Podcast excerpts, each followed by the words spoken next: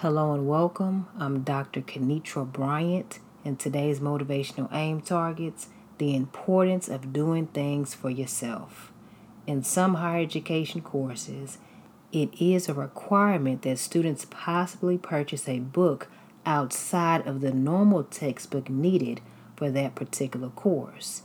And with that supplemental book, Students are advised to read certain chapters or sections of a book and present what they've read on a particular chapter to the class. Now, if you have to present on a chapter of a book and then you're instructed by your professor that each chapter is broken up by groups so they can maximize course instructional time so that students can creatively grasp the information, and that's all good. But sometimes when professors or instructors take this approach, it is because they want students to be involved in the learning process and a test will possibly follow. Now, if you are in a situation where you have a book you had to read and the teacher broke it up in sections and assigned several groups to present a chapter, my advice to you is to read the book in its entirety for yourself. The reason I suggest this is that you need to know everything you can possibly glean from the text before you put your trust in your classmates to present relevant information to you, especially information that could possibly be presented on a future exam. There are some students who put so much trust in their peers that they forget that their peers might not be as serious about a course as they are. Aim to not exclusively rely on your peers to present you informative information from a text. Although it might take a little work on your part and a little bit more dedication on your part to read the supplemental book in its entirety, that's the best decision that you'll make because you don't want to depend on someone to do your work for you and then get upset when they don't present information from a chapter for a test that a professor administers and you're missing all types of information that they could have presented during their segment regarding that chapter. It's not their job if you think about it.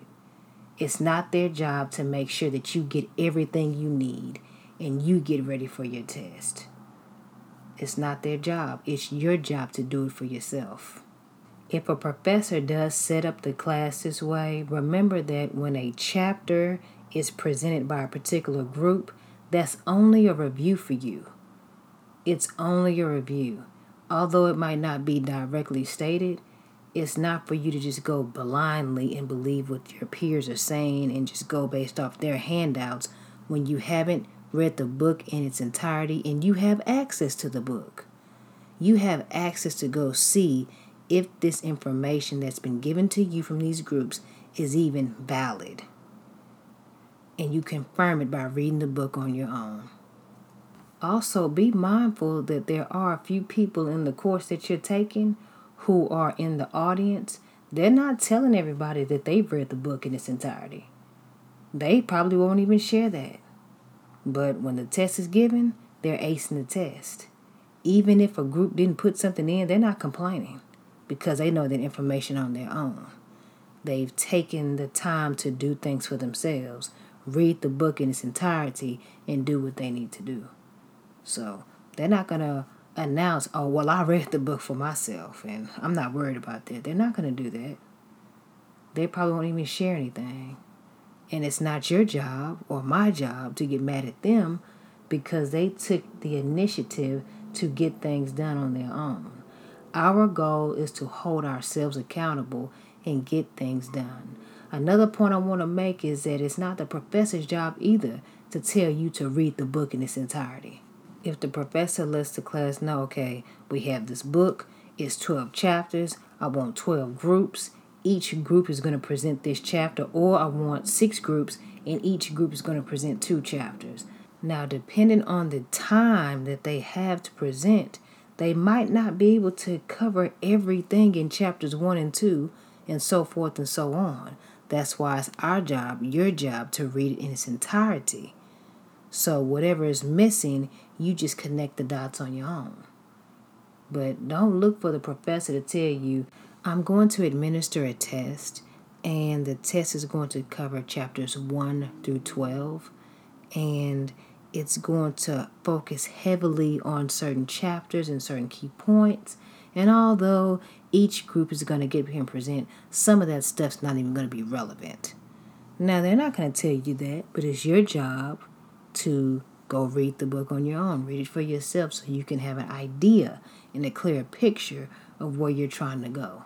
Because in most higher education learning environments, the professor serves as the facilitator. Educators help bring about an outcome instead of just telling you what something is or telling you what something ought to be. Now, of course, there are certain principles that are taught, but holding grown people by the hand and making sure that they studied, making sure that they understand information, making sure that they reviewed and read their notes, making sure that they've taken notes in class, making sure that they did their homework, and then making sure that they read a supplemental book in its entirety for a future exam. Most professors will not do that. They just won't because they don't have the time to do that for each student. That's why it's important for you to do things yourself. You take the initiative to ask questions before after class with the professor, going to their office, having a conference, emailing them to make sure that you're doing everything you need to do, and then utilizing common sense. Understanding that if the teacher has given us a book where everybody in the groups have to present a chapter, it's not guaranteed that the people who are presenting something in this chapter will cover the things that will be on the exam, including myself. I'm not exempt, you're not exempt to believe that when you present, everything's just going to be in tip top shape. It's going to be perfect. And everything that you went over is going to be on the exam. No. That's why you have to read things in its entirety. Read the book in its entirety so you can have an understanding for yourself. And as I stated earlier, somebody in that class has read the book. They've read it. They've read it in its entirety. And when that segment comes up after you present, where the class or the audience can ask questions based off the reading, some people who've read it, who are not letting you know that they read it, they'll ask key questions to see if you read it, to see if you know what you're talking about. And you want to have read the book so you can know what you're talking about instead of just jumping around, hopping, and just trying to catch up. You know what you're talking about, and you can answer questions effectively. So aim to do what you need to do for yourself. And I have another bit of advice. If you've read the book in its entirety and you're doing what you need to do, it's not your job to coach people and teach people what you've learned. Now, if you want to do that, you can do that. That's your choice. But the reason I'm making this statement is because some people get caught up trying to help everybody else. And then they're not in the position to really do that. And they get caught up helping people because they feel guilty for doing their work. And they're putting in effort to do what they need to get done. And then people are making them feel bad because they've taken the initiative to get three or four steps ahead or just be knowledgeable of what's going on. You have some classmates, oh, why'd you do this? Oh, could you help me? And that's a distraction that begins to slow you down. Now, I'm not saying you can't help people, but aim to assess who you're assisting because some people, they don't even help themselves. They don't even see themselves as a priority to get things done. And if they don't see themselves as a priority and they don't see studying as a priority, you don't need to be sowing into that. They need to do it themselves. Okay? You're not obligated to help somebody because they didn't do what they were supposed to do. And they're mad at you because you did what you were supposed to do. And that's not only evident in the academic setting, that happens in the professional setting, it happens in families, it happens in friendships. People do that type of thing. Not everybody, just some people. And you don't want to get caught up. You're doing what you're supposed to do, and somebody gets upset and oh well, uh, could you help me out? And now you're delaying what you need to do. So you gotta think about that. Assess the situation before you just jump right on in. And you already know what I'm about to say. Pray about it. The Lord will let you know what's up. You need to set boundaries and implement them and stand by them. And of course, pray about them. Because if you're not used to setting up boundaries and people can make you feel guilty and you're a people pleaser, then you have a problem. And that problem needs to be fixed ASAP. And this tip is kind of similar to reading the Bible. It's your job, it's your responsibility to read God's word for yourself, not to wait for somebody to read God's word to you and then tell you how to live. Now, it's a good review when you're speaking to a man or woman of God, or you're listening to a man or woman of God, or you're based in a Bible believing church. But it's your job to purchase a Bible or download a Bible, read the Bible daily, and ask God through prayer what do these things mean? Because God's word is alive and active. And it's your job to read God's word and not let people just tell you what God said or tell you what something is. Because some people take things out of context to fit their own agenda. And if you're not reading God's word for yourself and you're just taking people's words at face value and you're not confirming what God's word says, you in trouble. Because you'll be believing something that's not true. And then when the test of life come and you have to take the test of life, then you might not pass or you'll be delayed or set back because you had the wrong information and you didn't read it for yourself. And you don't want to get caught up in a situation like that. It only takes one time. After that, you're like, mm, I need to read that. Okay, thank you. Especially if you know it's not right, because the Holy Spirit lets you know, oh, God didn't say that.